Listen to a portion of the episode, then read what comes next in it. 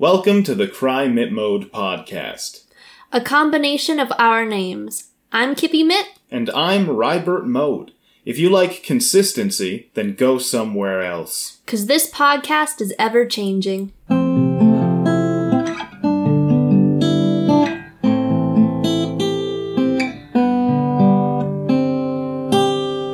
So we're doing My Girlfriend's Not Gonna Like This. A very original. Yeah, very original idea.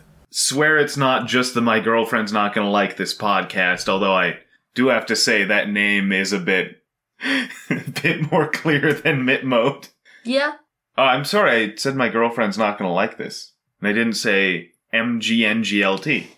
Shame. It sounds like a sandwich. I'll get the MGNGLT, please. You do Without know butter. you know no one's ever survived that sandwich before.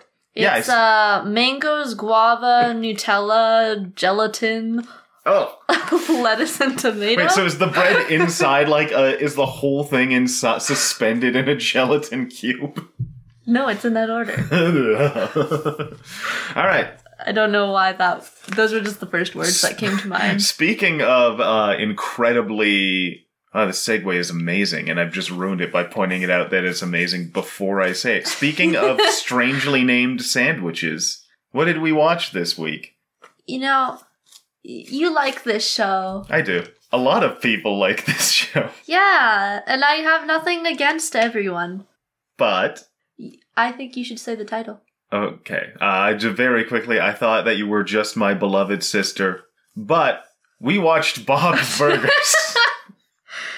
Yeah, and it's it's loved. It's very loved. It's really beloved. I think you're actually nervous to talk about this because of how many people we know who love Bob's Burgers. Okay, so here here's my thing. It's how do I explain this? I don't like being nitpicky because that feels like very low hanging fruit to be like, oh, but this small little detail. Hmm. But I have that's what kind of what I'm going to be doing, but not as Hey. nitpicky. I'm just it's more pointing out observations. Um, Hey, uh, to be fair, uh, we watched six episodes of this, and I would say episode six is pretty guilty of a few occasions of taking low hanging fruit. yeah, That's the one that uh, I can't. We started watching it. And I was like, why did we push to one more episode? This is going to be really tough to talk about. You did lie. You said five, and then we got to five. We watched too late last night. Yeah. So some of my notes are from tired. Yeah, me too. so- And uh, I also really uh, appreciate that you were just like, how many are we watching? Can we go to bed instead? I guess it's worth noting before we dive into this. Mhm. As a young spriteling, Yeah. um, I wasn't allowed to watch adult cartoons. No. And lots of kids around my age were really into adult cartoons. yeah, like Family Guy, Simpsons. Now, not to make myself sound lame, but I would stay up really late to watch Crazy Crafts, and I felt pretty cool if I got to watch Crazy Crafts. You know what? One day you might show me Crazy Crafts, and then I'll know how it feels to be you. it's worth it. We'll watch it at 12 a.m. It will be really weird. There will be like a talking raccoon puppet, and oh, she's gonna tell him to use scissors carefully. It's it's a whole thing. I want to watch Crazy Crafts now. Yeah. Okay, uh, so we're gonna just before we get into the first episode, Once again. very big question. Actually, okay, so I told you the name of the show. Well, we talked about the name of the show, and you just said the name makes me feel bad. And when asked about why, what did you say? I actually don't remember. It's Oh, I don't know. so right off the bat, on a name basis, you are already not a fan. it, I feel like bothered by the name. I don't. I. This is going to come up a lot. I have no reasoning for it. It's Mhm. just something that I watch, and I'd rather do anything else. Yeah. Um, How do you feel about how the show looks? All right. Well, uh, I wrote it's bothersome. Something I'm not usually a fan of is in adult cartoons because they're just not good looking. Mm-hmm. Yeah, you don't Um, like, and I know it's very purposeful, but I I am bothered by Yeah, it's more of a cartoonish, uh, cartoonish style than like like anime has more of a not set, but like a distinct style from American cartoons a lot of the time. It also has variety. Like I'm really, really picky when it comes to uh any type of animation. Yeah, there are shows that you won't watch because you're just like, I don't I don't like how this looks. Yes. And Bob's Burgers neatly fits into that category. And I think that's why I had such a hard time getting like over that is just it looking like that and part of my brain was just like no Mm. not this. uh, okay, let's think. I, I should say off the bat, this is. I love. Actually, everything I've brought to my girlfriend's not going to like this. I think this is the only the second episode of it. I do love this show. I love it quite a bit. I also think it gets better as it goes on. I think the first season is one of the weaker ones. Oh, they get chins? No, they never get chins. I did mark every single time you brought up their chins, by the way. Oh. so we're going to see how many times you pointed out how much their chins bother you. Okay, uh, I suppose we should just get right into it. Uh, this is episode one Human Flesh. Now, we'll just briefly do the main characters of the show. Bob is the father. He is a kind of a dreamer. He's also the most sedate character. All of the other characters are kind of like Zany Town, and he gets to Zany Town, but he stays more reserved a lot of the time. Zany but monotone. Yes, yeah, he's zany but monotone. Everyone is very monotone. Uh, his wife Linda is an utter lunatic. Uh, she is just also she- monotone. she's she's I'd say she's more like screechy almost, not screechy, like ah, we're going. I'd say she like she does the full range of vocal expression every sentence. Not really. No? She has she has a range, but the whole show, from what I picked up, is very like this. Tina. Oh, Tina is the Is most monotone. Monotone. But everyone taught they're like, I'm excited to do something. I'm gonna go outside. I'm going to blame someone. Well, I would say okay. So there's two there's two styles of character voice in this show, and I think it is I think it is monotone and it's screaming every line. Even the screaming is kind of monotone to me, though. Like the whole show is really fast moving, but Mhm. monotone. Would you say would It's you chaotic, but monotone. would you say one note as opposed to monotone, or would you use monotone to describe it? I, I, I would use monotone to describe it. It does. It's not just all monotone, but even when they're screeching, it's so caged. I Yeah. guess is how I'll Yeah, no, that's uh, so. like. She's like, "Oh no, you're in the wall," and then, but she says it like she's bored that she's screeching it. So I guess every. I guess it's not monotone. I guess everyone just sounds bored, even when they're Yeah. supposed to have expression. Almost like would this might sound insane. We haven't talked about this before. Would you say it sounds like everyone is almost like ironically distant from what they're doing?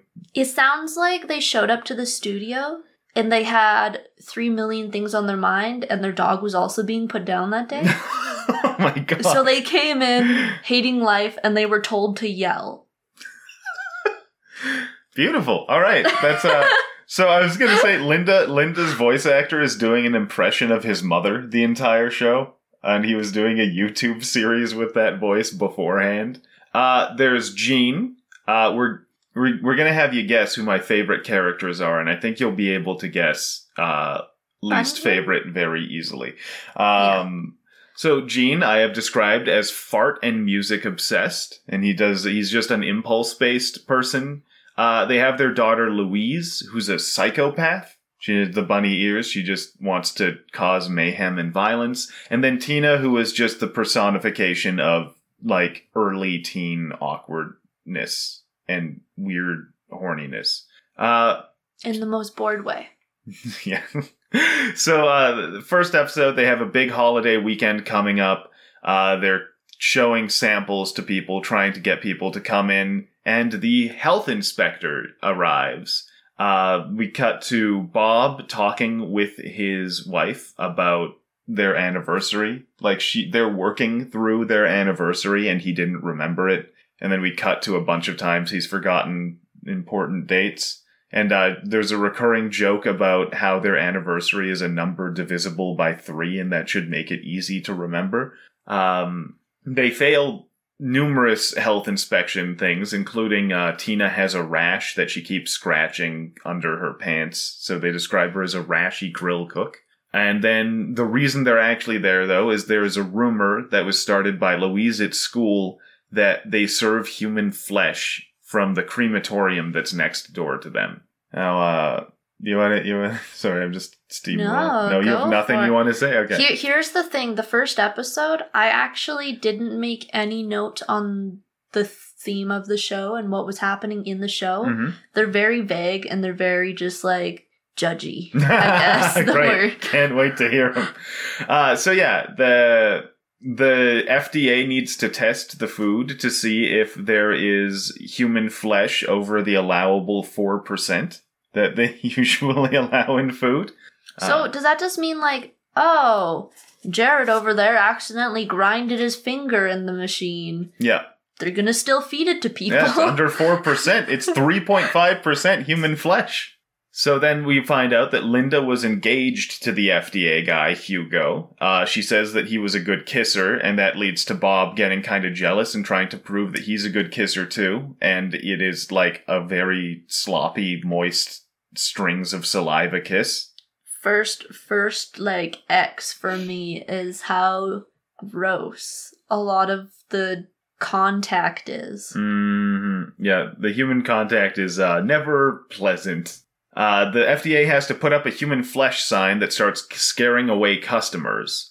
Uh, Linda invites the FDA guy to like lunch to try and convince him, and uh, it's a dialogue interchange that I really like, where she just starts talking about like, you know, we don't have human flesh, and he just goes, "I want to read you a poem," and then he reads her a terrible poem about like food inspection and finding love. Gene goes to the mortuary to deliver food to the mortician who's in hiding because everyone's accusing him of selling human flesh.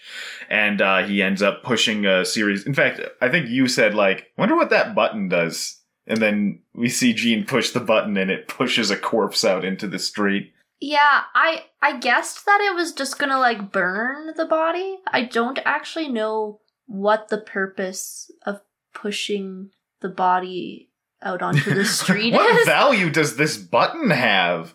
Um, Linda, who convinced herself that Bob was actually pretending to forget their anniversary so that he could surprise her with something, sees the coffin that comes out, which is a gift wrapped box.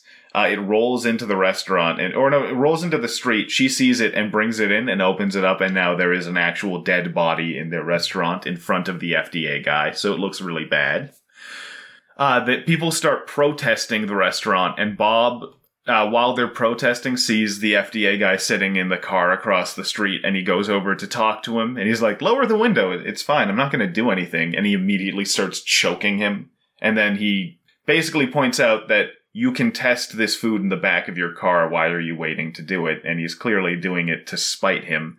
Uh, the FDA guy wants to leave, but then they have a Probably my favorite part of the episode is he's parked really close between two cars and he starts asking Bob for help to like direct him out and Bob actually assists him in leaving. Like he's eventually he's like, okay, back up a bit, turn the wheel, turn the wheel, and then he ends up just getting in the car and getting them out himself. Uh, that was my favorite joke of the episode. And then he goes and gives a speech in front of the protesting people about how we treat human beings worse than we treat corpses. And it's a speech that's convincing people for a while, and then he starts almost defending cannibalism during it because he gets carried away and he's just so angry, and then it just makes people more mad, and they start throwing stuff at him. Then he's worried the window's gonna break, and then it doesn't, and then his son just starts bent pounding on it with his fist, and then it cracks a bunch. Uh, you at, you point out in this scene, you pointed out how irritated you were that Linda's glasses. Do you remember what annoyed you about her glasses? Yes, actually, a couple things. It Mhm. wasn't just one thing. So, from looking at the art style and just looking at like little details, the thing I noticed was well, first I asked you, does she wear a red shirt all the time? And you said yes. And then uh, my next um, thing was her glasses are also red, but they're like a glowy red, and it's a different red from her shirt. And it's just interesting because like everyone else seems to match in some way, and she's the only one that has like slight not match. Also, everything in this show is red, but like different shades of red. Mm-hmm. Um, and it hurts my brain to have a color theme like that.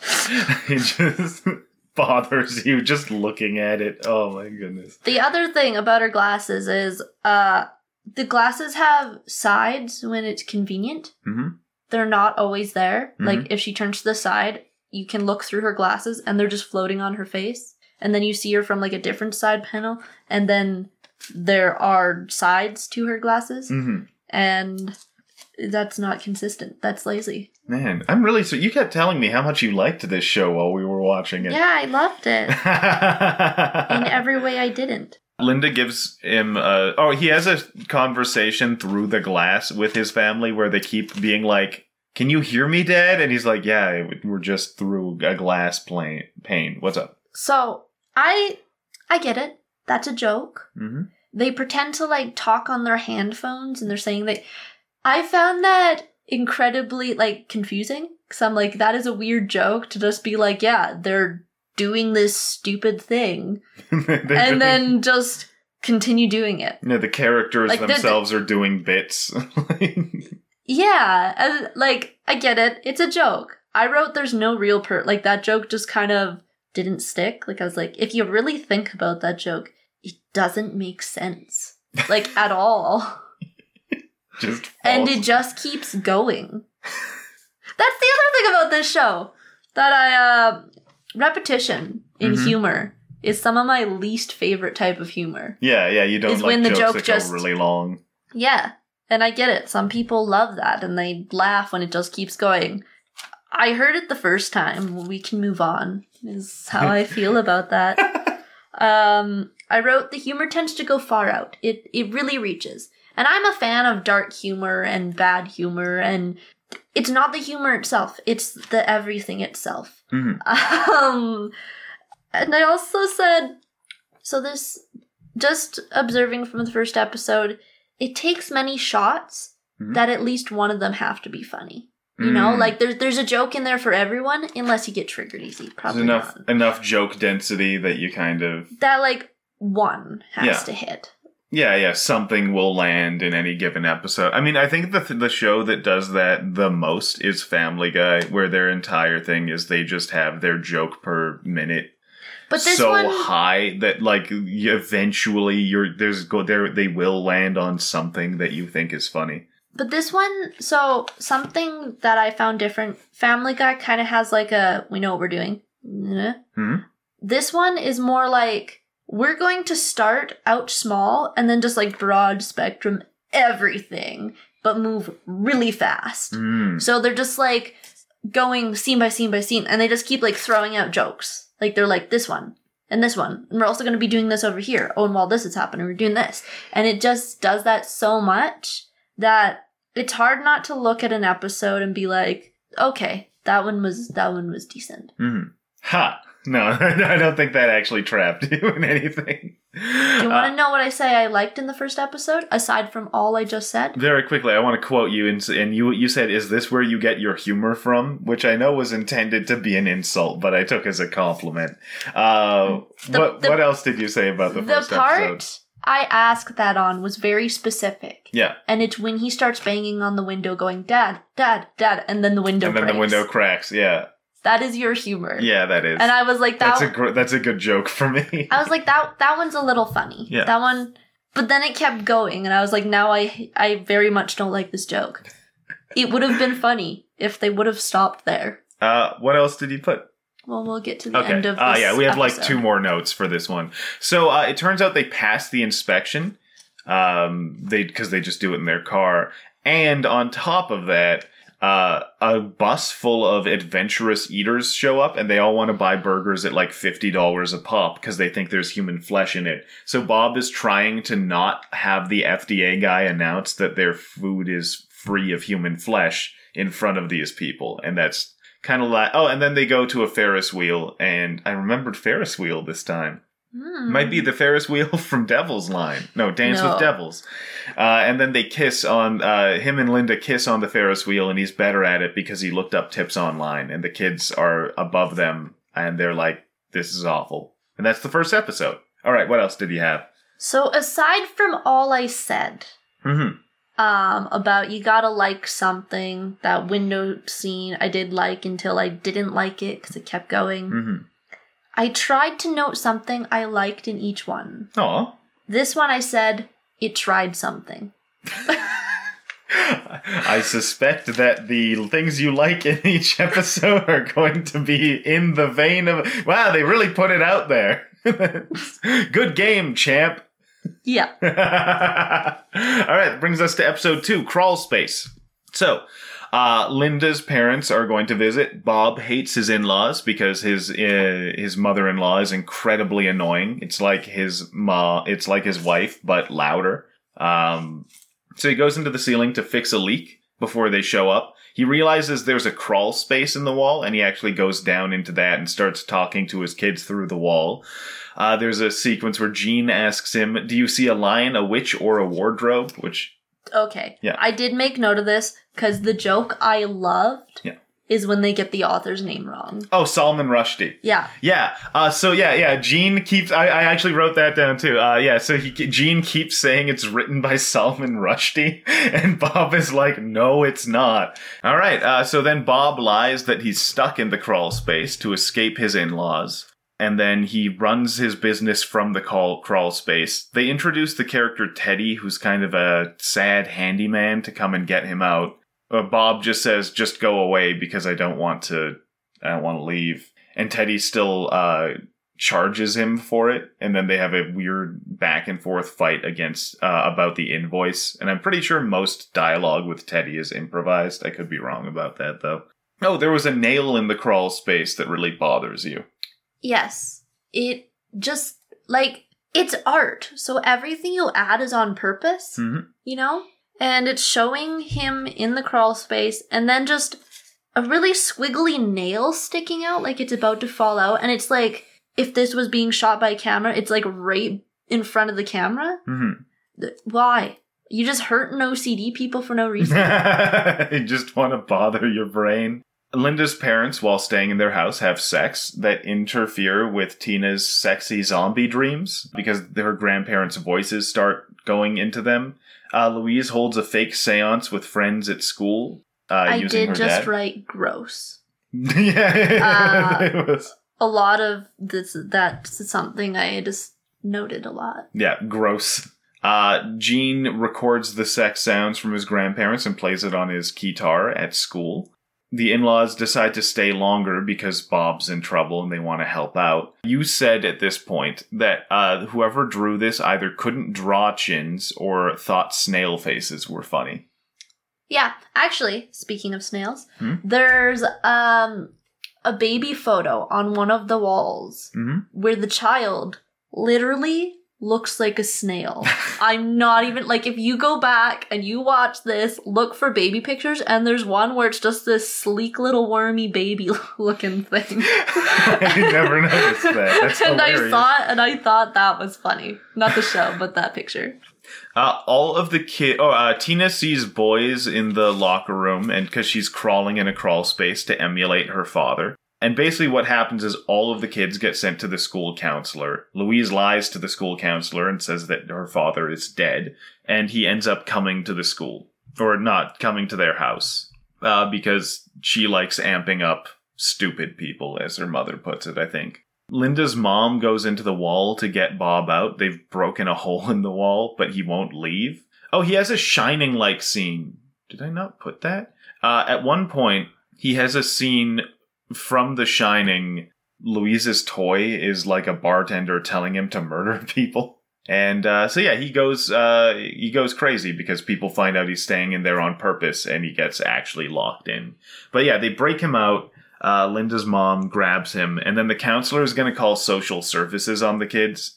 But then the mother or the mother in law basically threatens him until he doesn't, and then they leave. And that's episode two, Crawl Space. Now, I have like four notes on this episode, Mhm. and two of them have nothing to do with the episode, really. Oh, great. Uh, one of so in the beginning, they're like having breakfast, or like half. I don't know when they were having breakfast, Mhm. and the way they pour the cereal and not acknowledge how it goes absolutely everywhere, but like slowly. I don't bothered me so much. Like I couldn't get over the cereal, but then it led me to the one thing I liked Oh. about this episode. Yeah.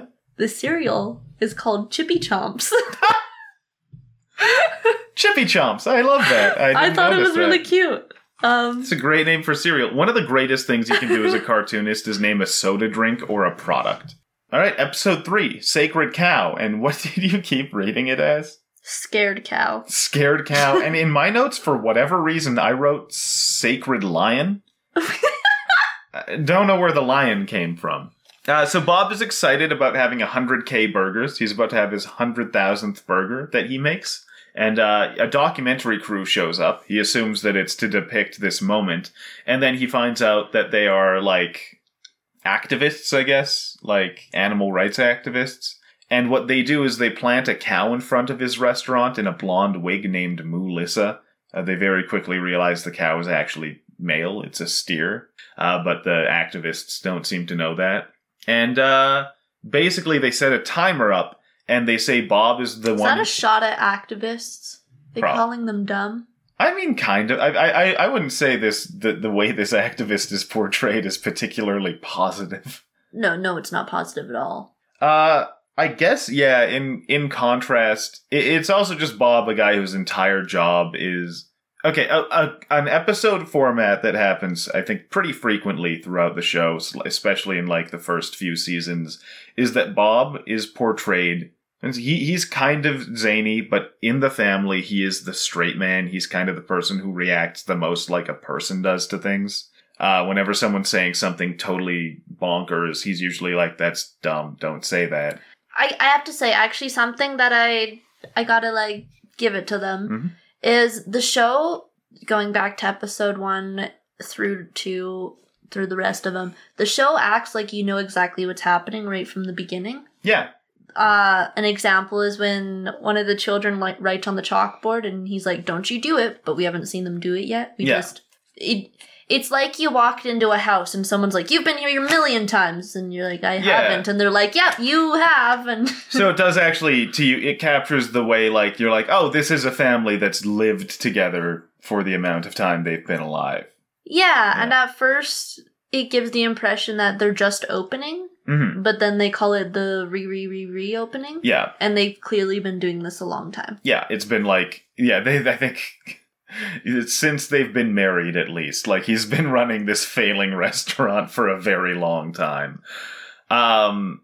Oh, where was that? But yeah. So Bob is the episode format that we're following here, and we follow through. I think the next two episodes, at least, and we had in the last one is Bob encounters a new idea that he doesn't like, and usually in the end he finds some form of compromise with it in a way that allows the show to continue going for I do I do like the activists and their pushiness just because it's like when in the world has pushiness ever worked without making you look like an idiot? yeah yeah. They, they introduce themselves by like putting a ketchup packet in his hand and he's like you have blood on your hands! And then louise immediately goes with that because she's a psychopath and just wants chaos the maximum chaos choice. Uh, so yeah they put the cow in front of it he bob has to decide whether the cow will live or die in five days uh, they interview the kids Which Hmm? can we also just acknowledge that for an activist to be like, if you choose this, we, the activists, will bring it to the slaughterhouse. We will let this cow get slaughtered. Yeah, why would they do that? it Is seems. blood not on their hands then? yeah. Uh, no, no, it's him deciding this. Well, who gave him the power to decide that? We did. Uh, okay. They interview the kids. Uh, I assume there were bits there. I can't remember those ones. Um, and Tina, in uh, you you are quite surprised I like this show because I don't like a ton of like bodily humor type stuff. I don't like almost ever fart jokes. Mhm. They're Scooby Doo got you though. Scooby Doo did kind of get me in a very frustrating way. uh, yeah, I don't like fart. I don't really like poop jokes. I, I don't tend to write or do them. All power to people who do. They're just not my thing. Uh, I feel like they're. Oh, Hmm? That was a yawn. Um, I feel like they are just. Are you five? you know. Okay, my thing, if you can make a, a fart joke that is more than the fact that farts as a word sound funny and that farts are a noise that people make that can be potentially embarrassing, then great. Yeah, that's that's good. I just don't think most fart jokes do more than that. Also, I have a weird relationship with farting in general because I don't do it around people, and if I were to ever do that, I would die of shame. I must be alone, as alone as I can be. In a house that's not insulated. Anyway. Ugh. the horrors of being alive. Uh, having a body is a nightmare. Okay, uh, so, uh, yeah, the Tina thinks that the cow talks to her through its shit through emoticons. Like she sees a smiley face in the poo. Louise decides to take a um, what's the thing called? Like an a icing? frosting bag. Yeah, she takes a frosting bag and uh, uses it to shape poo so that the cow is talking to her. That's their bit pretty much the entire episode. Uh, more people start coming to the restaurant because they think the cow is cute. Uh, cute. Uh, It's cute. it's cute. uh, they think the cow is cute. Bob go- goes to bed one night and he sees the uh, documentarian and they're having a conversation. And I just liked the interchange of like, well, Bob, what are you going to go do now? He's like, I'm going to go, I'm going to go to bed. And then he says, what are you going to go do? And he says, well, I'm going to bed too because I'm a person. And that's just, I find that weird. I think that joke could be taken as funny because he's accusing him of not being a person. Yeah. Yeah, I just love the aggressiveness of because I'm a person. Uh, so then Bob has a dream where he's on trial for murdering the cow, where Louise is defending him poorly. Um, This this scene mhm. reminds me of accidentally petting your face in my sleep. Oh yeah, yeah. The time. Uh, oh yes, of course. Uh, once, uh, once I thought that. Once I thought that KMitt was petting my hair and then said "good boy." we uh, had a dog morning. at the time. We had a dog at the time who would sleep in the bed. Uh, and I, I brought it up and and she said, "Yeah, you were probably dreaming." And then the next morning, I felt her face like flop, or felt her hand flopping onto my face and like feeling around, and then feeling my nose, and then f- like flinging itself away from me because she realized what she had been doing. Uh, For a little more context, I used to wake up in the middle of the night and sit up and pet our dog hmm and tell him he was a good boy, and then I would go back to bed. hmm And then I started doing it while sleeping. Yeah. Just not. I'm a good boy too. To let's be no. honest. you make me watch things you like. what a monster. Uh, now, uh, where so he has the dream, and the reason we bring this up is he realizes he's shaking a cow's head and saying, I'm sorry, I think. Mhm. And then he wakes up and he's holding his wife's face and she's still asleep. And he's just like, oh, you're a heavy sleeper. And then, and then she's like, ah, ah, and he's just go back to sleep. And she just conks out immediately, which is how I sleep. Yes, if sometimes Raimo just does weird talky things in his sleep Mm, I do. or snores. So I I hit him. Well, not hit him. I like, You, like, shove him. yeah. And then he wakes up just enough to go, "Oh, sorry," and then goes to sleep again. Yeah.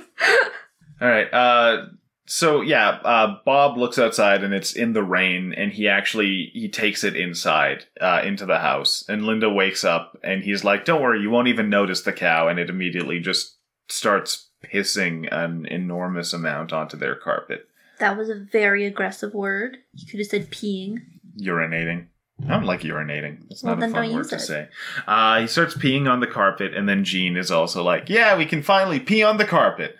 Um, uh, they find out. Which I want to know how long he had been like, man, I want to pee on a carpet one day. Since he was six, probably. Uh, so they find out that cows can't go downstairs. Uh, so they can't get the cow out of their apartment, but they're trying to hide the fact that they brought the cow up because Bob would be embarrassed that he empathized with a cow. Which Uh, I don't know why. Cows are cute. Yeah. They yeah, cows are are. adorable. You ever seen a blow dried cow? They They're are very fluffy. Uh, they're Teddy, uh, the handyman guy, shows up again, and he's being interviewed by the documentary crew. And I just noted this scene because I find it very funny that he's just trying to sign a release form, and the dialogue is basically, "So I can just sign anywhere?" He's like, "No, no, sign on the line." Okay, so um, so just anywhere then, huh? He's Mm. like, "No." The line, sign on the line. Okay, so I can just sign anywhere, and it's just that back and forth, like in a really vampy way for a while. At one point, he says, "Yeah, yeah, right there," and then he goes to write on a different line, and he's like, "No, no, on the line." Yeah, yeah. He, and he thinks he's signing an autograph. I, I think that bit. Honestly, almost any time Teddy is in any of these episodes, I, I like the scene because he's just such an idiot, and I love idiots who are written well. And this is around the time I noticed it was very interesting. They only have four fingers on their hand. uh, so it turns out that Linda can get cows downstairs by putting socks on their hooves and then putting them on a mattress and just shoving them really hard. Why the socks? I don't know. Like when how, I, I kind of wonder if they Googled ways to get a cow to go downstairs and maybe socks is a thing. No, but what?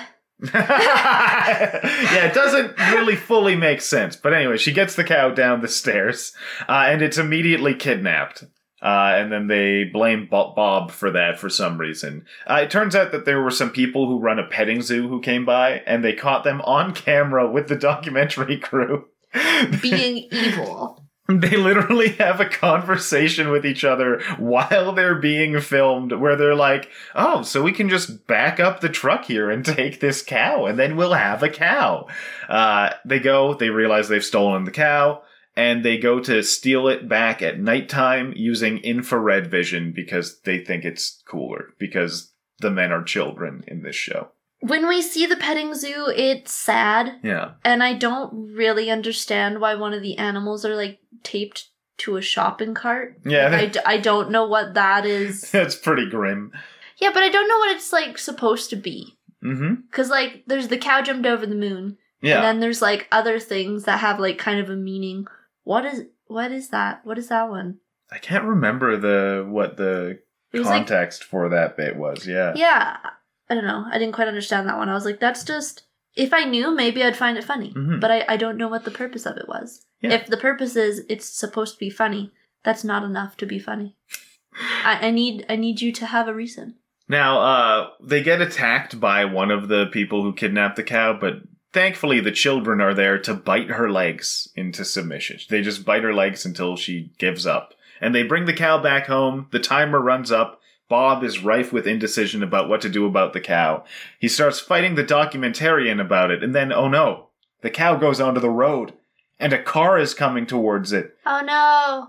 And then the car stops before it hits the cow, like right in front of the cow. And Bob is like, "Oh my god, I don't know what I would have, what would have happened to me if I that cow got hit by a car." And then it just dies. It just falls over dead. And uh, the animal control guy who was driving the car gets out, and he's like, "Oh, must have had a cow heart attack. Yep, it's dead." And uh, Bob faints. Also, Hmm. it's just a heart attack. yeah. Um, it's Cow- cows have hearts, and they, It- it's just a heart attack. you don't need to. a cow heart attack is It's like watching a show where someone is like, I need to wear these space boots. And it's like, well, they're boots. They're. no, no. You see, they're made out of space. mm. I guess that's not wrong, actually. All right. Uh, so Define space. Bob faints, and then he ends up in the clouds. You love this bit, hey? I love this bit. It's so upsetting, and I know you. I'm certain you don't. So I called it the cow talk. the cow talk. Yeah, and then he I just said no. He talks to the cow's uh, spirit departing this earth, and the cow is like, I want you to cook me, Bob. I exist to be cooked. I'm not like a wild stallion. I need to be eaten. And Bob's like, Are you sure? Stallions get eaten too. Yeah. Uh, so so Bob uh, Bob points out that this is his own subconscious convincing him to not feel bad about what he does. And then it's like, yeah, I am. And he's like, but don't stop. It's working. Uh, and I, that that's the bit I liked the most. And then the cow starts hitting on him. And says, "Kiss me." Kiss me. And you know what? He does. He starts kissing the he, cow. He, he says, "No, no, no. That's that's wrong." the, the, the back and forth is kind of pressury of like, you know, you want to. You know, you want to well, kiss because me. it's it's himself convincing himself that it's okay to kiss this cow. Yeah. Uh, and Which what ideas did he have when he walked the cow into his house? No, let's not think about. Oh God, Kelsey, this is a semi-wholesome show. Devil's line. Oh God, the cow has red eyes and it saw blood on the corner of his mouth. Uh, so yeah, he makes out with the cow. We cut to him unconscious and he's doing like full-on tongue action with the cow, like he's uh, yeah. No, you did. Ah. And uh, he makes his hundred thousandth burger with Moolissa. And that's that's the and it's the rest in peas burger because it comes with snap peas. And as the song starts going, I turn to look at Ryan Mode, and he's dancing. How dare you? How dare you? He danced to the ending song. Yeah, I did. I only took three notes for this, and it was fingers, cow talk, and Ryan Rymo dancing. Almost, almost did that wrong. yes, uh, we're now on to episode four, which is sexy dance fighting. Which I spelled dance fitting by accident, Sexy dance fitting. which means something else, I guess. so uh, and I don't like the show, Mm. but I out of all the episodes, this one was my favorite of this okay, cool. This is your favorite episode. Favorite very lightly. If I had to pick a favorite out Yeah, of it's like it's like six meals you didn't like, but there's one that you dislike less than the others. yeah, it's like if they all were raisins, but one had a little bit of oats with it. okay, uh, so this one, Tina is uh, depressed because she's a teenager, and she's just lying on the floor groaning. Her mother is laughing on the phone, but is like, "Uh, "My friend Ginger's very upset." And then she's laughing uh, as she gets off the phone. She's like, "Ginger's cat died," but in a really funny way. Gene and Louise blindfold Tina and make her walk down the street, and she just bumps into a bunch of stuff. That I thought was a little funny because they also acknowledge. I like when they acknowledge things Mhm. when they're like doing something that isn't Norm. correct Yeah. and they acknowledge it and everyone kind of gaslights them. yeah. uh, so she asks, "Aren't isn't someone supposed to lead the blindfolded person?" And both siblings say no. I think Louise says it ruins the surprise if you do that. Yeah. Uh, one quick thing. Mhm. I understand that drawing cartoons is hard, but for glasses, Hmm. the handlebars are so inconsistent. When she's wearing a blindfold, it's just like flat on her face, and then the like arms of the glasses are just sticking flat, yeah. and she's bumping into things. How have they not fallen off? yeah, that- that's, that's a fair point. Uh, so they bring her to a studio that they think is funny because people do it uh, do it barefoot and people are dancing. It turns out it's a capoeira studio. Uh, Which you said was actually cool. You googled it. Yeah, yeah, I'll talk about it a little bit uh, once we get to the end of the episode. But the history of capoeira is actually kind of fascinating. Um, uh, Tina is entranced because the instructor dances without a shirt, and he is at least. You can't really find any character in this show attractive because none of them look like human beings. None of they all have snail faces. But he is coded as attractive to Tina. Uh, so she signs up to take lessons, and she becomes like obsessed with him, talking about how cool he is, telling her dad all the things that he can do that her dad can't. She's like, he doesn't need to sleep, and he can hypnotize animals, but only if they want to be hypnotized, which they usually do. I think she's watching like a thing on the TV at some point of Mm, like, yeah, a video, uh, informational video about him. and they call it peaceful fighting. Yeah, and aerobics. the videos. So do with that what you will. uh, so uh, she stays late at class, and Mm. Bob needs her. When she's watching it on the TV, Mhm. there's there's a scene that I took to note because I almost giggled, Mm-hmm. and it was when she goes to quote unquote fight her dad and like flips backwards yeah, I forgot about that. and that. just falls. yeah, yeah. He's like, here, I'll show you. I'll teach you some boxing. Here, show me your moves. And then she falls backwards. And don't all of them go like, good job, Tina. No, they go, oh, oh. they try to help her up. Ah, yeah, that, that that's a funny bit. Uh, I'm glad it almost made you giggle. Also, one Mhm. other thing. Mhm. This I I am such a dental freak when it comes to teeth. Uh, yeah. and uh there's a line in this show that's tooth toothpaste insults teeth. Yeah, yeah. Jairo says toothpaste insults teeth. So does He doesn't brush does, his teeth. Oh. Yeah. Jairo doesn't brush his teeth. And she's 13 and horny. 12 and horny at this point, because her 13th birthday is coming up. Uh, so she doesn't care, I guess. Uh, also, his name is Jairo, and they literally, like, pointed out that his name is, like, Jairo, like gyrate, at one point. Oh yeah. Uh, his dancing, the dancing is very funny to look at, the way they do it in the show. Uh, okay.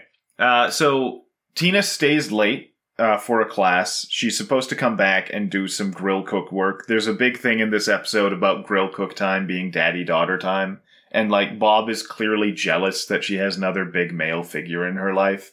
And he fantasizes about her living her entire life at the grill with him, where she's like getting married and graduating and having babies and stuff. Uh, and he, he goes to confront Jairo, even though it's 4.30, and 4.30 is the time he has to go to the bathroom every day. Uh, and I was like, I'm not going to write that down because I don't want to talk about more toilet humor. And then it, it, it became non-negotiable. I had to bring it up. Uh, so he goes to confront Jairo. He calls uh, Capoeira jazzercise, and that really pisses him off. And Jairo beat like trips him, and he falls down. And he, how do I say this? Because I don't like the word poo. You just said it. He poos himself. God, I feel like I'm eight. Uh, he poos himself on the floor and then tries to get Tina to distract people by yelling, "I have, I'm having a heart attack." And then he, he loses the courage and has her stop, and then he crap walks away. Uh, he crap walks crap away. walks away. okay, so Bob that night makes her quit. Uh, Cap, he tells her she can't do it anymore. Uh, and before that, though, his, his wa- Linda is like on the phone with someone. She's like, he's very upset, and then she hangs up. she And- doesn't hang up. Oh no, she has the phone out, and then she tells the kids, "Your father is very upset about what happened today. Don't no one mention it to him." And then he walks in the room looking sad, and she goes, "So you pooed yourself." Whatever. And then he says, Is that so and so on the phone? No. No. And then she brings the phone up and says, I'll talk to you later. And hangs up the phone. Is that Ginger? Uh, I don't know if Ginger ever actually shows up in the show. I think Ginger is just her phone friend. Mm, uh, we all have those. I don't. I don't talk on the. I hate talking on the phone. I was joke. I, I I- was, oh, uh, at one point you said uh, if they don't have a chin, how does their tongue not constantly choke them? I think that's a fair point. Yeah, yeah, because it's just a tongue with a flat. Yeah. Uh, okay, everyone imitates Tina's groan, just the whole family, because Bob is like, "You got to learn how to groan, Tina," and then all of them just start doing the. uh, So I'm asking you, what's your groan sound like? Your sad groan, because mine is like, If you didn't hear it during the show, "I'll never you'll hear never hear it. Mine, mine is kind of like, oh god.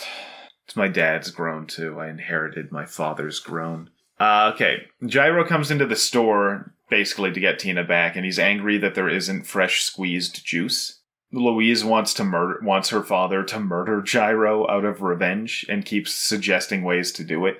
Uh, and Jairo realizes that uh, Bob is embarrassed and says, "I can teach you some sphincter tightening exercises." uh, which is very upsetting. Uh, Tina leaves and decides to do more capoeira, and he says, "You are no longer my grill cook if you walk out that door." And she walks out the door. Uh, Louise is like, "Oh, I'll, don't worry, Dad. I'll get her back. Get out of here! don't you see? No one wants you." It's like I couldn't convince her. I don't know. Uh, let's see. Uh, the whole family goes to her like uh, leveling up ceremony with capoeira, except for Bob. And Bob is in the restaurant and starts fighting with Teddy because Teddy keeps saying, "Oh, your daughter's becoming a woman." So the character that's a psychopath, Louise. Louise, she makes a throwing star out of his credit card. Oh yeah, yeah. And I noted that that must be a very wide credit card, Yeah. first of all. Um, because, well, it's a really big star. yeah. Yeah. And this comes up later again. Um, very quickly, when Teddy is fighting with Bob, he's like, "Get out of here!" And he's like, "I want to pay for my burger." And then they're fighting while he's writing a receipt and giving it to him, and then giving him the money for the burger as well. Uh, and then Bob decides to go support his daughter. And then when he goes, Tina fails the test and she doesn't graduate. Bob gets into another fight with Jairo, even though it's 4:30 again. So he's risking pooping himself publicly again, and Jairo just keeps whipping him with his long hair and tripping him. Tina realizes Jairo is a jerk, and uh, yeah, Bob just gets beaten up. And then the next day, Tina's like, "Thanks for getting beaten up, Dad. What's up?" While they're fighting, Oh, yeah. Uh, Louise throws the star Yeah. and says, "Use this," and it just hits him in the face. And he just goes, "Ow." and I thought that was just a tiny bit funny. Yeah, that's uh we're we're we're gonna go over favorite characters, but I have a in the family. I have a clear favorite character. I also said everyone in the area cheered dad Yeah. he was fighting, and I said that was very cute. that is cute. Yeah, she gets everybody in the studio to chant for him. But Yeah. they say dad. They don't. Dad, Dad, Dad. Yeah, you're right. They do. Uh, Tina is then like, I'm I'm over capoeira. I'm actually interested in Russian kettlebell lifting now. And he's like, just don't share that with your mom. I don't care. And then she gets a day off, but she decides to stay and grill with Bob instead. So that was your favorite episode? Yes, I do have some very small points that have nothing to do with the storyline itself. Mhm. First, um, when Tina is away, one of the other kids is the grill cook, and the Oh, yeah. burgers keep lighting on fire, and they keep using the fire extinguisher. Mhm. Yet, I don't know if any of you have ever used a fire extinguisher, but when you use one, there is a lot of residue. Yeah. When they use theirs, it just evaporates. yeah, it's a it's a it's a fire go away button that Yeah, it, it's like white white fluff that then just leaves. yeah. Um and then another point, this is something that I like I had been looking at for four episodes and then I decided I'm going to make note of it. I hope their one plant in their kitchen gets acknowledgement in like In an It- episode? Yeah, like they either water it or someone walks in and they go, nice plant, and they go, it's fake or something. You want them to address the plant. it's just a detail where I'm like, yeah, you're trying to make it homey. You only put one plant. they were like, what what does a home look like? Another note I noted was there's a picture in the burger place where there's a flying burger. this I noticed that too this episode. But it's like they got lazy when they drew the other two because they're just like these weird blue blobs that Mhm. look like uncomfortable bats. yeah. And yeah, I noted that because I thought it was really funny. You know you really are enjoying a show when you're looking at the background details like, "Oh, that's weird." I was doing that because I was looking for things I like. uh so I guess you you did point out the thing that almost made you laugh was the Yeah. and you thought it yeah you pointed out a few nice things about this one uh, so i actually did look up some stuff about the history of capoeira because i know nothing about it and this show doesn't really delve into what it actually is it, so it was developed as a survival technique for slaves in brazil in the 16th century for if they like wanted to escape or survive in the wilderness they would like learn these kind of techniques that also uh, carried with them kind of like music and traditional like values. And eventually, when they moved into cities, uh, slaves in Brazil would sometimes essentially be go out and get jobs and then give a cut of the money they make to their owners. Like that was what they had to do. And uh, when they were living in cities, that's when a ton of these people actually learned the art of capoeira.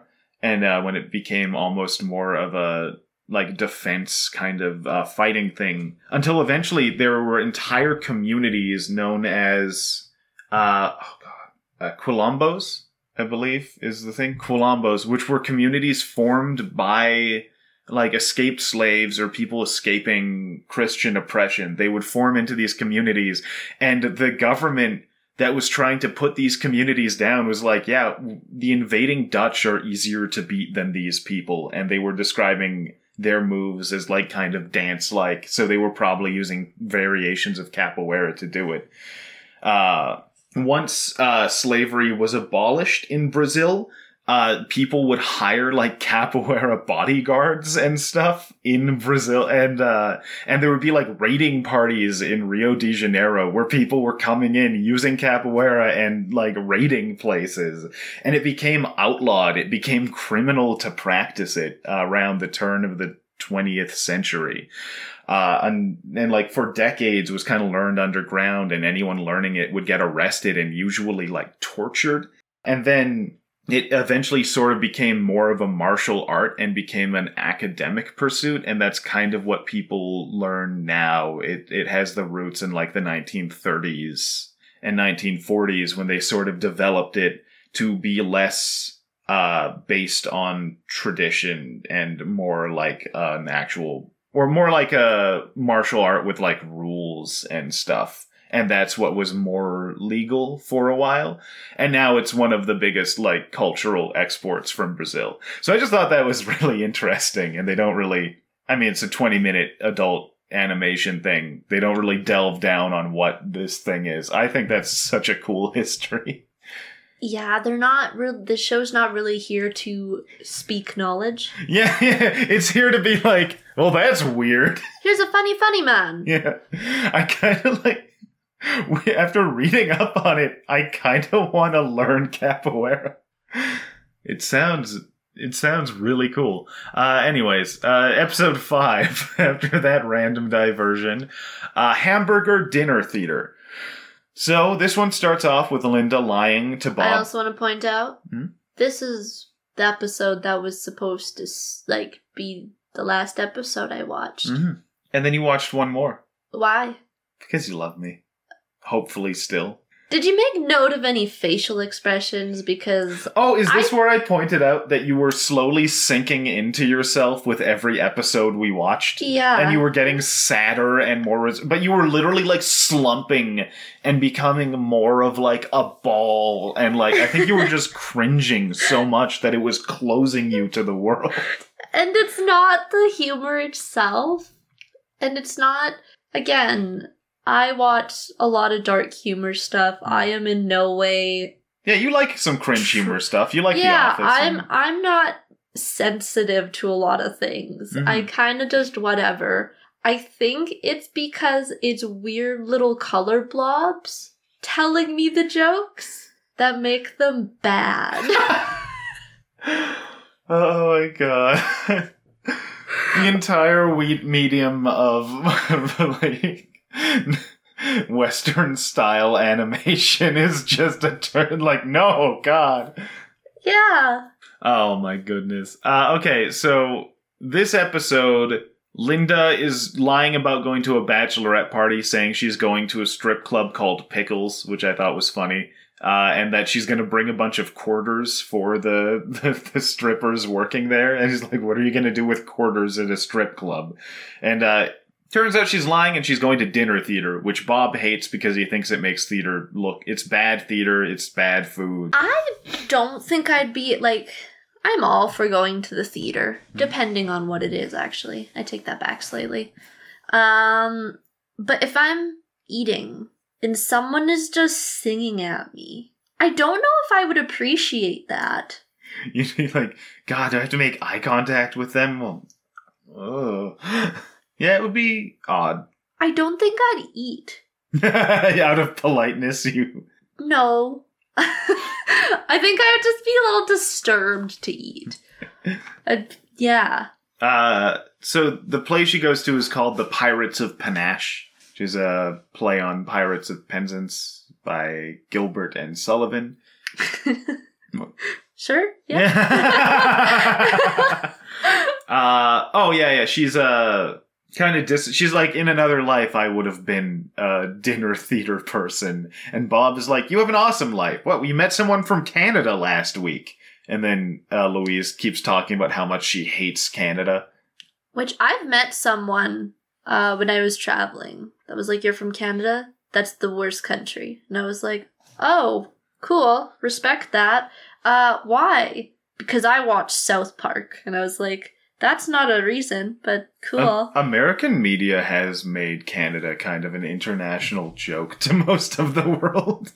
Yeah, but it's like I've never met someone hate on it so much and then Yeah. have zero actual evidence to why. Like, Well, the funny fair. thing You is you can hate whatever you want to hate. the the joke Uh, in South Park is that like the stereotype of Canadians is that they have disconnected portions of their top half and bottom half of their oh, I, head. I'm I'm like yeah. it, it, it- they they kind of intentionally are like not even accurately doing stereotypes of Canada. It's usually yeah.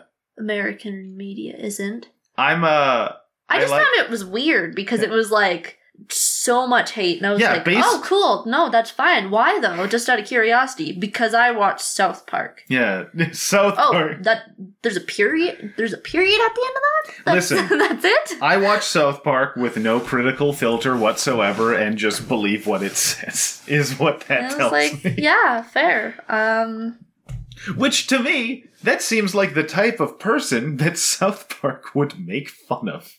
Uh anyways, if you're listening to this, I'm sorry. I outed you as without a name.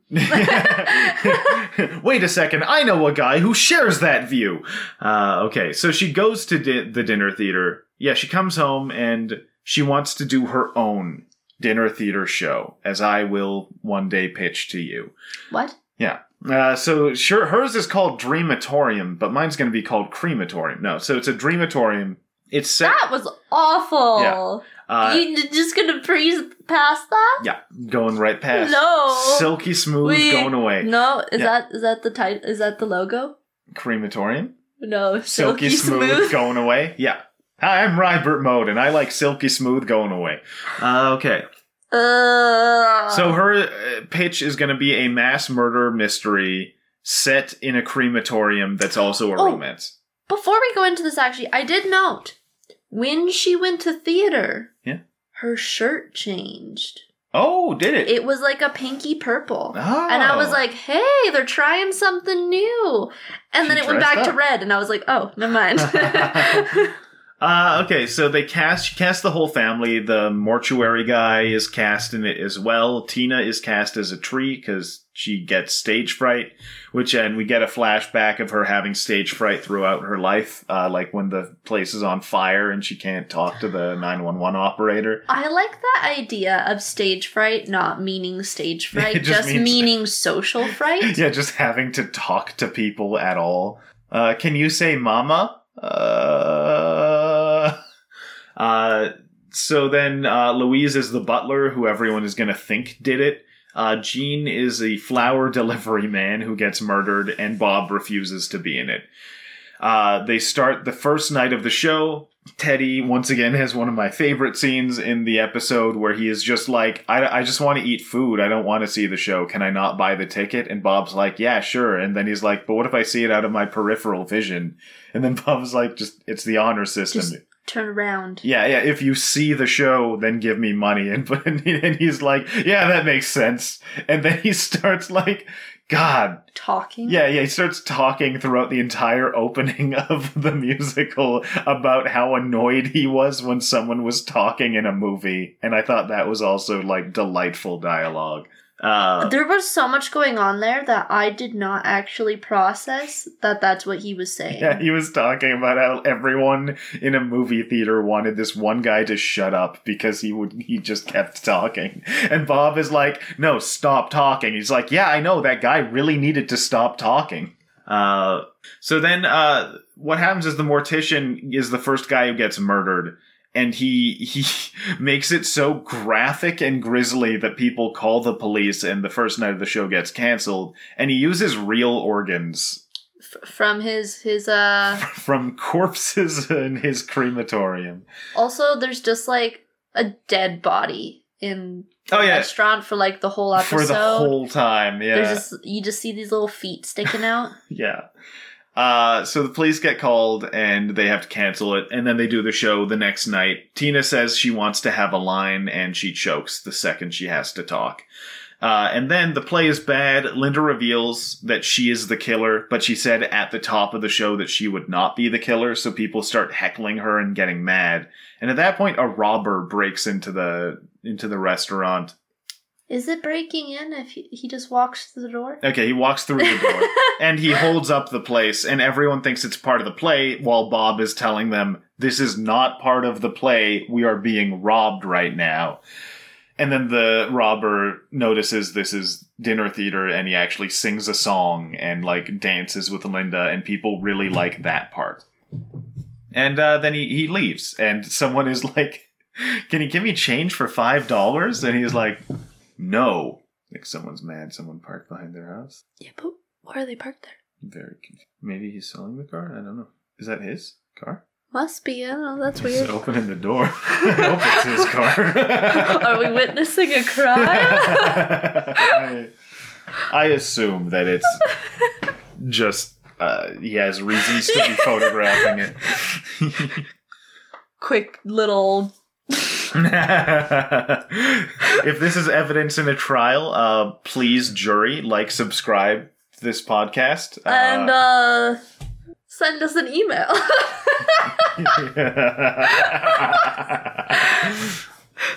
uh anyway. uh, what was Um, happening? Second night of the show. We were doing stuff. Uh, robber robber leaves. They're breaking a five dollar bill. Yeah, a woman wants to break a five dollar bill, and Bob is like, "We don't have any change. We just got robbed." And the woman goes, "I love your commitment." You're so dedicated. uh, then the next day, clearly the robber comes back, but he's not wearing a mask, so no one recognizes him. And the cops are there apologizing that they didn't stop the robber because they thought it was just part of the play. And uh, yeah, and then he reveals that he is in fact the robber. Bob calls the police, and he gets arrested after robbing them a second time. And then Linda is mad because he ruined her show that night. While they're having this conversation, I did notice that this is so nitpicky, but I thought it was really funny. Their seats in the restaurant Mhm. are really low. Oh yeah. Like really like it looks like someone took a seat out of a car and put it on the ground. it's amazing. So then Linda gives a really sad performance that's really half hearted, and at the end, Bob comes in to be the robber and sing a song with her because he loves his wife. And she's very happy with that, but everyone in the audience hates it and thinks it's terrible, and they all leave. And uh, that's it. You have anything else? You- oh, Tina says her line, and that's literally like they didn't want to have too long of an ending for this episode, so they decided we will just have Bob do this. Linda will be like, "Oh, thank you," and then Tina will say her line, and we'll just cut to credits. yeah. That's Uh, anything else you want to say about this episode? no, that's it's pretty straightforward. All right, so the next one is episode Sheesh Cab Bob. It's funny because at the beginning of this episode, Mhm. I was really looking at his mustache Hmm. and I was like, that's a pretty snazzy looking mustache. It's, it's quite the comb mustache we got going on there. Yeah, got a big brush. And it's funny that I noted that at the beginning of this episode. An episode where it's very important that he have a mustache. yeah, because it became really important. And then, So this introduces a uh, character, Jimmy Pesto, who is Bob's rival throughout uh, quite a bit of the show. Uh, he's his rival for a big part of the show. He's played. Uh, he is no longer in the show. KMitt. Do you want to guess why he's no longer in the show? who? Jimmy Pesto. No, why? Because the actor who plays him was present at the uh, January Capitol riots in the United States. Oh wait, I think I did hear about Yeah, that. and the Probably FBI you. posted his picture on their social media and stuff, and then people were like, "Yeah, I don't want to work with that guy anymore." Oof. Jay Johnston, he was a real big. I really like. He was in Mr. Show. He was in uh, Arrested Development. I really liked a lot of his stuff. Didn't know a lot about him personally. Don't care to now. Uh, so yeah, that's just a thing. He was he- he's getting heckled by Jimmy Pesto. Uh, Tina's thirteenth birthday is coming up, and as it turns out, everyone reads her diary in this family. Uh, Linda reads it to see if she's doing drugs, and apparently Tina literally writes, "I'm not doing drugs" in her diary. So diary. she must know that she reads it then. so she like makes notes for people. Either that or Tina is just an incredibly strange child. Or as Gene puts it, no, Louise says, I think, you know, Tina's better on the page than in person. Yeah. uh, she wants to throw a boy girl party with a smoke machine and, and music with dancing, and she specifically wants to kiss Jimmy Pesto Jr. Uh, Bob needs some extra money for this party, so he sees if he can get their rent delayed by their landlord, Mr. Fischoeder, who's a big character in the show, but this is his first introduction as well. He doesn't do a bunch, but he makes him meet him in the fog and talks about it. You described him as a man who looked like he was about to board the Titanic. Yeah. I don't know why. I that's just what Just I got looks like a him. first class Titanic man. Uh, and Mr. Fischoeder is actually like, I can't do that, but I can give you a job working nights as a taxi driver. So he takes up that offer, cause mainly because he gets to wear a snazzy hat. Uh, so he he meets he he picks up a guy and the guy is like it, guy's in the backseat of his car he's like you know actually you're my first fare and then the man projectile vomits all over the inside of the cab and then we get a montage of him dealing with uh, like people having sex in the back of the cab, being drunk. He has a guy who's on roller skates and he's trying to prop him up on a wall. And then Bob picks up uh, what they describe in their language transvestite. Um, they use the term hookers. I'm just going to say they're cross dressing sex workers from this point on. And this is where I noted the only people that get chins in this show Yeah. are trans people hmm and the pizza owner. Yes. Yeah. Yeah. The, yeah. Yeah. You're right. So this Oh, show. and people with beards. Yes, yeah, you're right about that too. So I, I looked it up because I didn't want to be like wrong about this. So for most of the episode, the way they're portrayed is as like cross-dressing sex workers. So they're like not actually people who identify as women for most of it, except for like one line where one of them references uh, getting surgery to have like getting sexual reassignment surgery. Uh, so for most of it, it's coded as as cross-dressing and it's it's interesting in that it seems like it gets stuff it does a lot of low-hanging fruit jokes about those people like their chins and stuff but it's also clearly trying to be like like bob It's it's it has a positive. Yeah, like they're clearly like in, in terms of their like relation to the plot, they do have a positive relationship with all the characters. Bob initially like has like a half second of judging them before basically just becoming very good friends with he them. He thinks they're great, and yeah.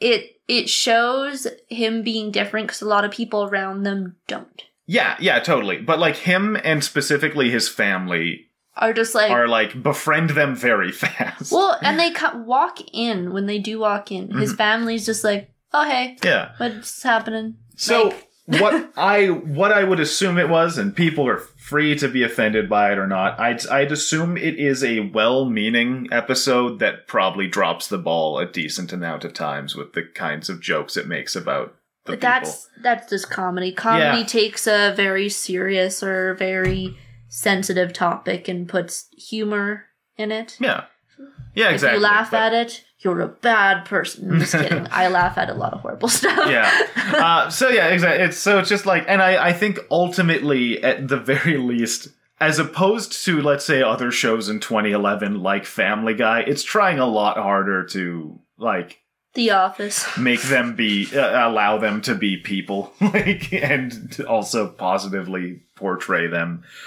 uh yeah so Uh, he actually ends up starting to deliver clients to the sex workers as well. And, and one of his lines I really liked is, "Yeah, I think I might be a pimp now." um, he uh, finds out Jimmy Jr. isn't allowed to go to the birthday party because Jimmy Pesto is a piece of shit. Uh, Pesto says that he wants Bob's mustache to put on his wall as like a trophy, uh, and then he'll allow his son to go. Bob says no, and Tina's mad about that.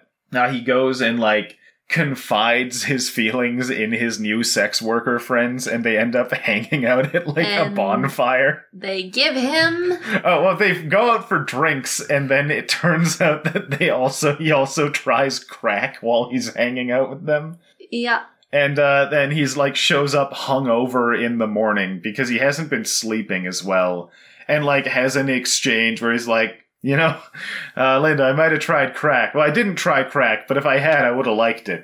that kind of thing. And then he just passes out in the kitchen, and then he wakes up and he's like, oh god, how long till the party? And Linda's like, the party started a half hour ago. And she wakes him up by slicing pickles onto him, which is. Which is normal. I often just throw pickles at sleeping people till Yeah. they wake up. Uh, and then, um, and then uh, all of the sex workers and all of Bob's nighttime friends show up at the party. And there is a character who shows up who is actually transgendered, who does uh, become a bigger character later on, Marshmallow. And I think Louise ends up hanging out with Marshmallow quite a bit. Um, yeah, so all of these characters show up at the party, and uh, and once again, yeah, the family is pretty is is pretty non-judgmental, which is which is good. Uh, Tina is still. Yeah, uh, Tina actually gets a pep talk from the friends that Bob made, and they're like, "Yeah, you know, a lot of dads are really shitty. Your dad just stayed up an entire week driving a taxi cab to give you a party.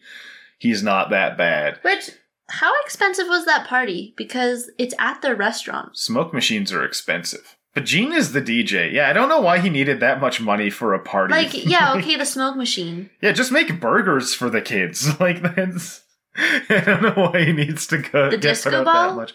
Yeah, I, I guess. I guess smoke. I think smoke machines are pretty expensive. Uh, and then Bob reveals that he did shave. Uh, he shaves off his mustache and he has it in a little baggie, and he's going to give it to Jimmy Pesto. Which is unfortunate because now he is chinless and mustache. Yeah, he looks real weird without a without a mustache.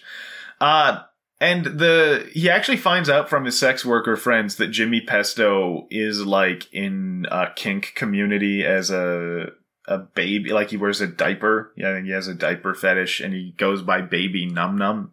And Bob actually uses that to like get him to let his son come to the party instead of giving him the mustache. Uh, which is another thing I've seen people point out. We're like, that wasn't great.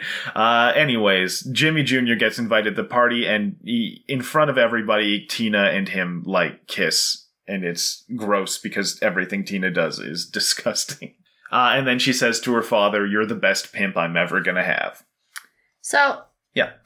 I I do this a lot when I write notes. I have my own like inner thought process. Mhm. So there is a scene in this where it shows Tina walking away and it slow fades from her butt to the moon. Oh yeah. And I wrote down, I'm like, what was that about? And then I was like, wait, was that a play on words? yeah, It was, wasn't it? hundred percent it was. And, yeah, I- I um, thought the same thing. Yeah. Uh, was that your note on the episode? That was my only note. What was the thing you liked about the episode? Oh, we do that every episode? you said you tried to. Try is different from do. so you did not like anything about episode six. Uh, honestly, I didn't find much humor that was actually funny. Yeah, I Like, I don't know. I feel like they could have either went darker or they could have had different animation. Maybe that would have made it come across better. I uh one of the things I like is the flashback when when it's revealed that they show up at the party and he's like, I don't think I invited them, and then it flashes back to him drunk, like, You're all going to my daughter's party. Invite whoever you want. I remember liking that bit. All right, so that's the you made it to the end of six episodes of Bob's Burgers. How you feeling? So, as you explained these episodes, Yeah. I realized that I think I block out things I don't want to remember. Because I don't remember a lot of that, and I was there the whole time. We watched it like three hours ago. yeah. yeah, and you have no recollection of it. No. That's amazing. And I, d- I wasn't even looking at my phone. Like I was. no, you were notes. paying attention. Yeah, you were doing good. You were also like cowering like a, one of our cats does. You looked like our cat when she goes into one of her trauma states. I will say, Yeah. watching you watch the show. Was upsetting. No, no, no. You genuinely enjoyed it so much. I really love this show. Yeah. Like I watched happiness like come off of it. and you. I only get happier the longer it goes because it just gets better. like you just time. smile the whole time watching Yeah. an episode. Yeah. I I do. I don't. I know. Uh, I watching these six. I was like, maybe I should just catch up with this show again. Not in this house. Yeah, yeah. it's in private. Uh, okay. So Uh, yes, Final notes for this. Sometimes there is no reason to not like something. You just don't. Now, this is my note from last night when I watched the first episode. Mhm. And I'm just gonna read it. I said, There is a lot inherently wrong with it, but sometimes I just don't like things. And this is one of them. and, and I feel last night me, and I, I understand what she's saying. I think I was trying to do a play on words of there's sometimes there doesn't have to be anything wrong with it, but I was like everything's wrong with it. yeah. You don't need a specific reason. You just So I couldn't find like without being nitpicky, I couldn't find things I disliked, Mhm. but I also couldn't find things I liked because I just didn't. That's that's it's just totally like I don't like raisins. I don't have to have more than that. All right, so I'm going to chalk this one as a real failure of my secret manipulative goal to uh to watch things like to to make it so that we just watch things like Bob's Burgers together.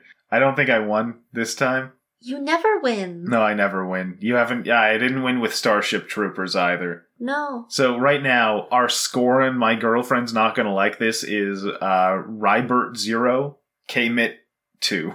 Well, Uh, if you include all the games, you're at a good whopping zero. I'm a 0 and like 15 by now. So, Uh, Okay, uh, so we're just gonna do a quick favorites and least favorites. So favorite character, oh, I have to have one too. you have to have one too. Um, And then you have to guess who mine is. Favorite can also mean disliked the least. I guess bunny ears. Louise, Yeah. Yeah.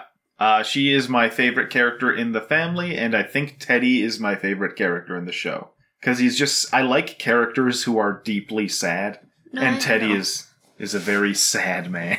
Uh, okay, uh, favorite. Oh, who's my least favorite? Take a guess. Wild guess who my least favorite character is. the son. Yeah, Gene. I like half of his jokes, and I don't like the half of his jokes that are farts. Yeah. Uh, you least favorite character. Who's the one who just irritated you the most? I think it's. Um, I'm having such a hard time. I think it is him as Bob. well. No, Oh, oh, Gene.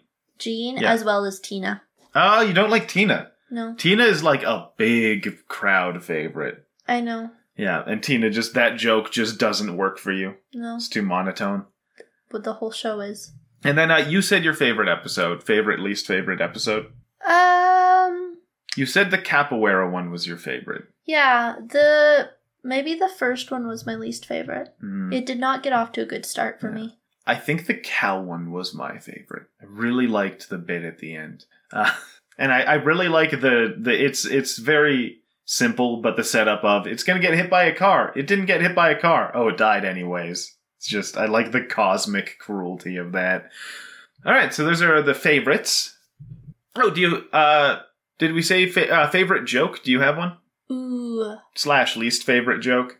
well, do chippy chomps count as a joke? Yeah.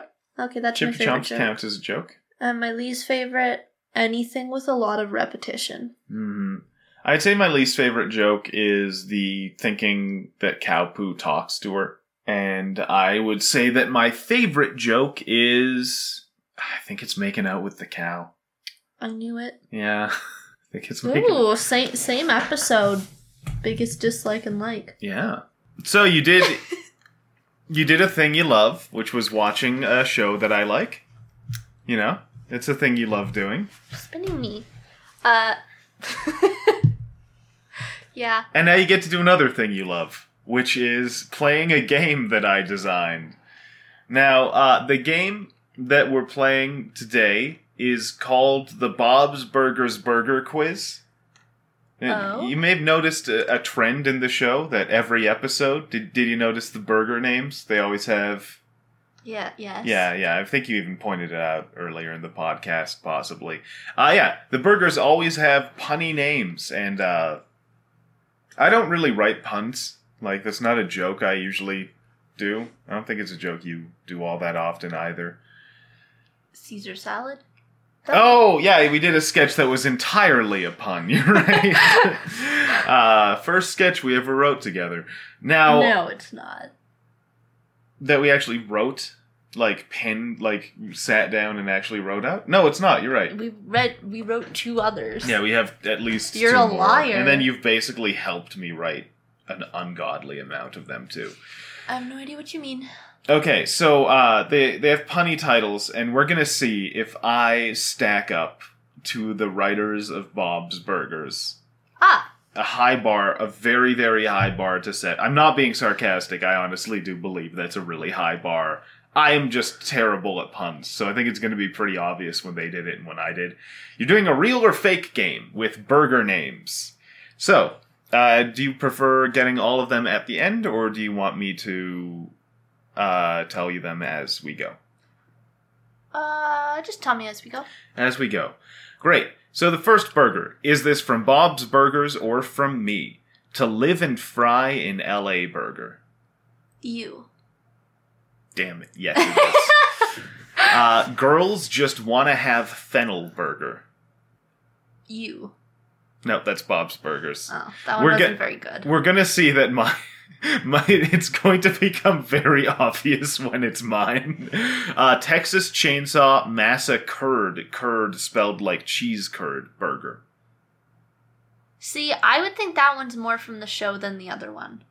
Mm, okay. So you're saying Bob's Burgers? Yeah. You would be correct. Uh, the Keanu Cheeseburger. That is you. Damn it! what?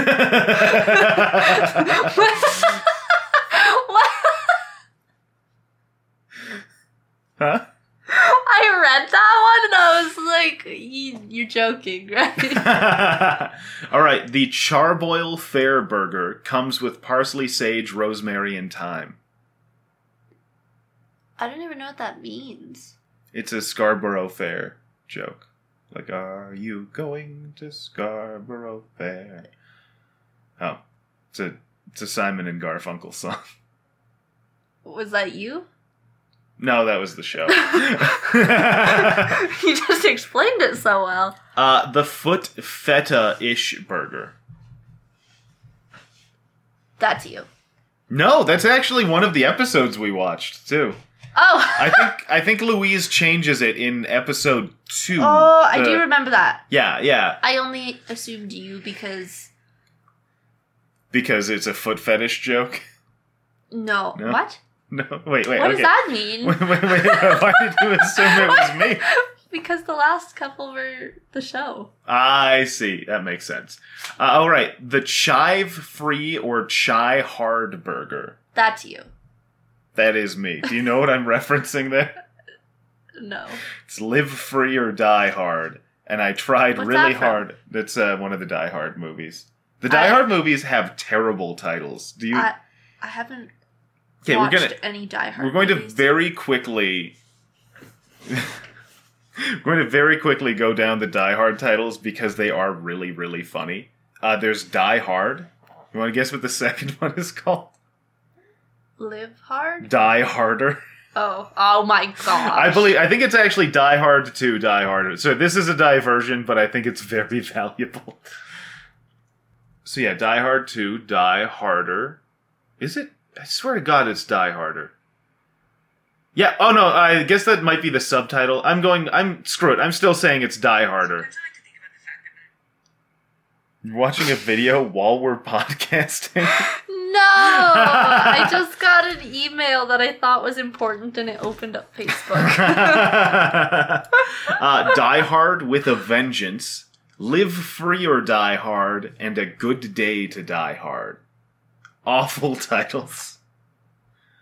Almost none of them are actually written as um, is this is the first is this the movie that's debatably a Christmas Christmas movie. Yeah, I still haven't seen it, but Christmas episode I- of the podcast. I've heard- Uh, it, it's also a movie that I've noticed that like every comedian, like in their thirties, is like.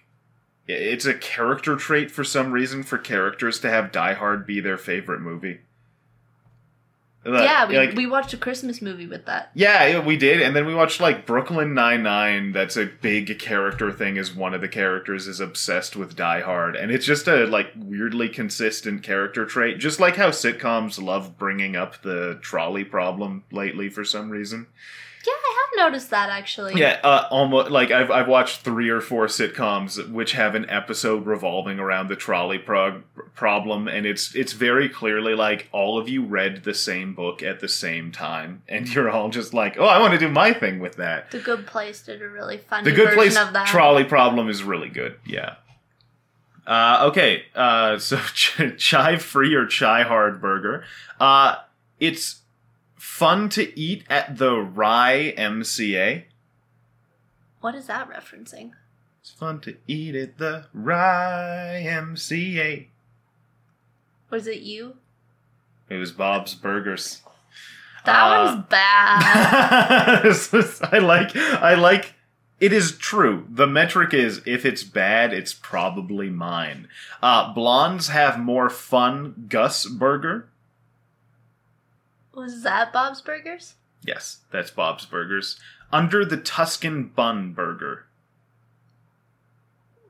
What is that referencing? Under the Tuscan Sun, uh, a movie that I only I've been to the place it was filmed, and also my mother loved it.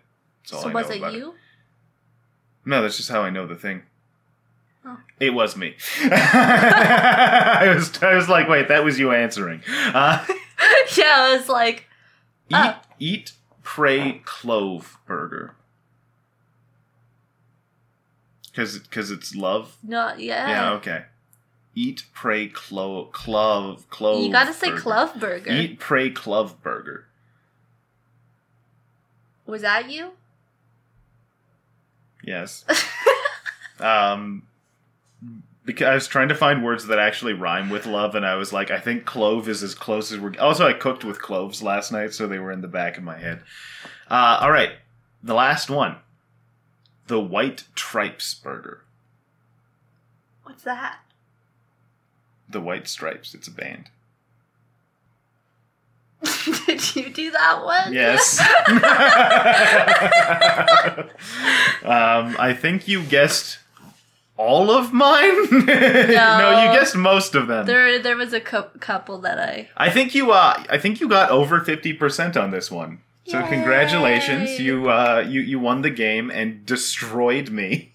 and uh well, I guess that's the podcast this week unless we have anything else we want to talk about. Obviously, we're coming back with uh 7 episodes of Bob's Burgers next week.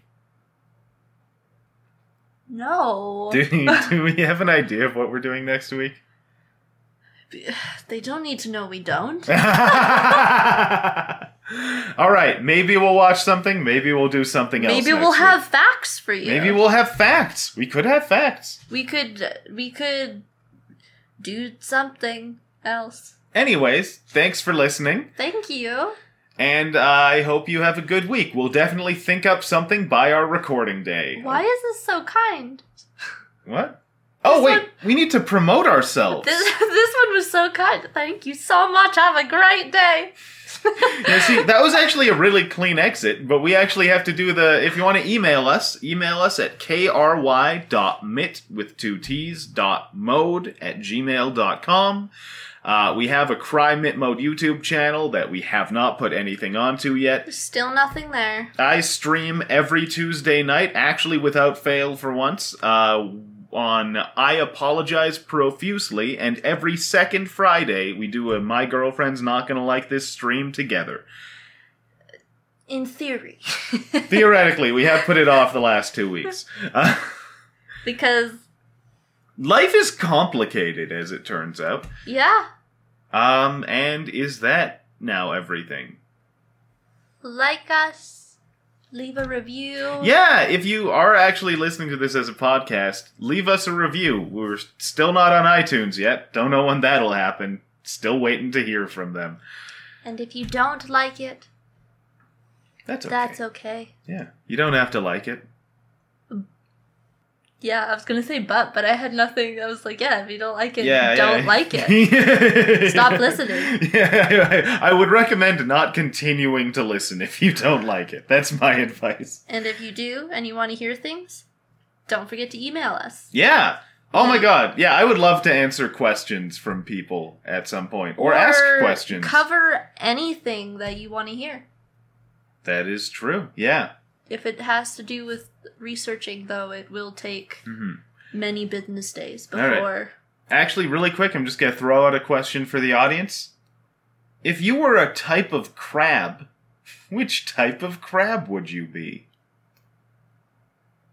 Please don't say the kind of crab I think you're thinking of. Yeah, you you won't get read. You'll get banned. You'll you'll get. Uh, can we ban people from listening to podcasts? Anyways, thanks for listening. Thank you.